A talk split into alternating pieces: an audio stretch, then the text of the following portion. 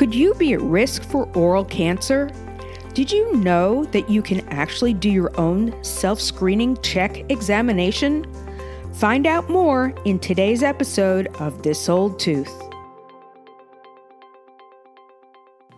Hello, everyone. You are listening to episode number 23 of This Old Tooth, a podcast devoted to providing you with honest, agenda-free information about how you can get and keep a beautiful, healthy smile for life. I am your host, Dr. Lisa Germain.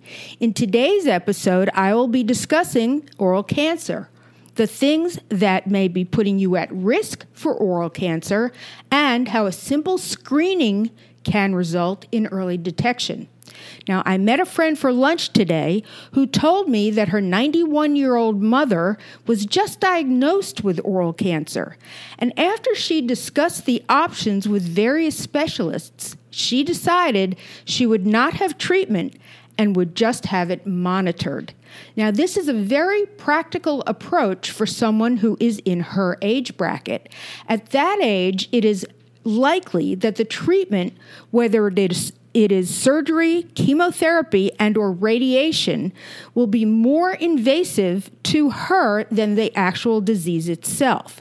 Now, I remember in the first few weeks of dental school learning from my oral pathology professor that if you live long enough, you will get cancer somewhere. Now, besides causing wrinkles, aging cells mutate, and these mutant cells multiply, ultimately causing pathological changes in the body, and that's basically what cancer is. But unfortunately, cancer affects people of all ages, not just the elderly. And you might be surprised to know that mouth cancer has become increasingly prevalent in both men and women in their 20s and in their 30s. Aggressive cancer of the mouth and throat accounts for about 50,000 cases a year in the United States and results in approximately 10,000 deaths. The diagnosis relies on the patient discovering a problem and bringing it to the attention of either their dentist or their physician, who will then examine the area.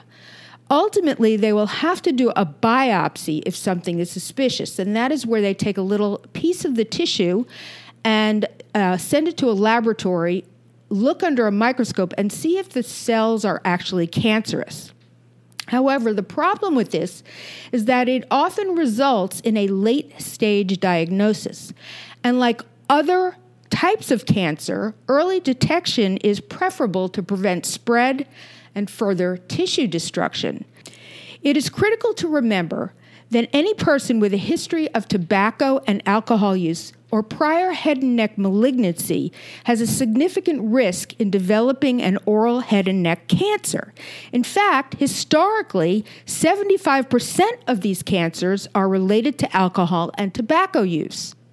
However, 1 out of 4 oral head and neck cancers, particularly in patients over the age of 50, are detected in patients who do not smoke or drink alcohol. Obviously, all patients, regardless of their history, need to be screened at least once a year by their physician or their dentist. But the most significant thing that I discovered is that current research indicates that the rise in human papillomavirus, also known as HPV, is rapidly changing those ratios and age groups to unfavorably target much younger individuals. HPV infection is a viral infection that commonly causes skin or mucous membrane warts. There are more than 100 varieties of human papillomavirus.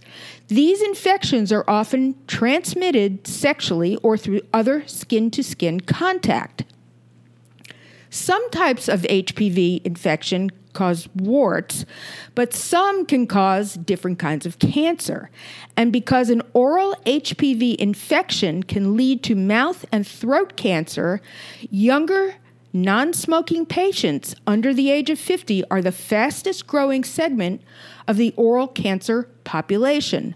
Unfortunately, this increase in the number of oral head and neck cancers found in men and women in their 20s and 30s is rapidly replacing those caused by tobacco, since the use of tobacco products has declined in the United States for more than a decade. During the same period of time, the incidence rate of oral squamous cell carcinoma, however, has actually increased, and this is a direct result of HPV. This makes determination of at-risk populations much more difficult, and opportunistic screening of all patients must become the norm if the death rate is to be reduced. As in many cancers, the symptoms and history will often lead the dentist or physician to not only the presence of the cancer, but also the likely site of the lesion. For example, tobacco alcohol lesions tend to favor the front of the tongue and mouth, and HPV-positive lesions tend to favor the back of the mouth and the throat. Studies confirm that survival does correlate with stage, making early diagnosis and treatment optimal for this disease. Despite advances in surgical techniques, radiation therapy technology, and addition of combined chemotherapy and radiation therapy to the treatment regimen, survival data has not shown appreciable changes in decades. 5-year survival data reveal overall disease-specific survival rates of less than 60%, although those that do survive often endure major functional, cosmetic, and psychological burden due to dysfunction of the ability to speak, swallow, breathe, and chew. 75% of all head and neck cancers begin in the mouth. Now, please note there is a vaccination available that can help protect against the strains of HPV that are most likely to cause cancer. Now, some of the signs and symptoms of oral cancer are persistent mouth sores and pain in the mouth or ear. While most mouth cancers are not painful, they can become so as they progress. Other warning signs include chronic hoarseness, tender lump in the neck, abnormal swallowing, peculiar sore throat, and in addition, patients may have difficulty chewing or swallowing, difficulty moving their jaw or tongue, a lump or sore area in their mouth, throat, or on the lips, and previously undetected facial asymmetry. They may observe white and or red patches in their mouth as well, and a sore or ulcer that does not heal or that bleeds. Now, if you experience any of these symptoms, please have your dentist or physician do a head and neck evaluation for oral cancer.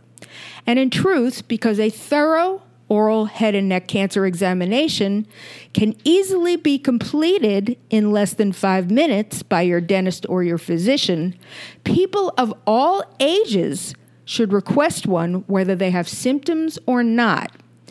This examination primarily consists of inspection and palpation, and remember that it is preferable to detect these cancers at an early and curable stage.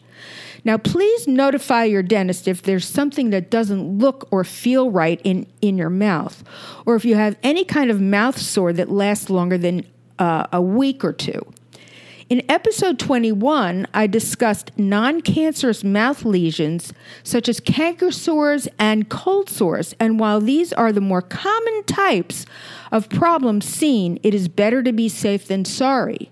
But because your dentist is used to examining your mouth, your dentist can be the first person who will detect these problems.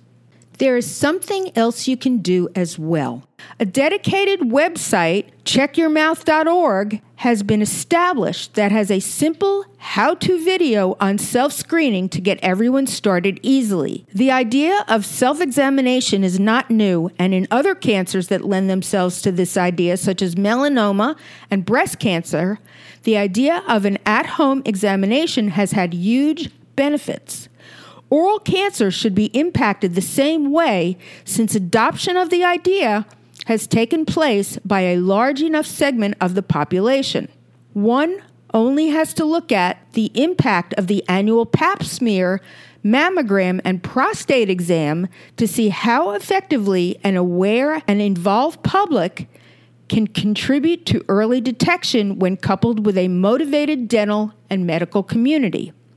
It is important that both patients and members of the dental community realize that a visit to the dentist is no longer about a filling, a crown, or a postponable cleaning, but could actually be a matter of life and death.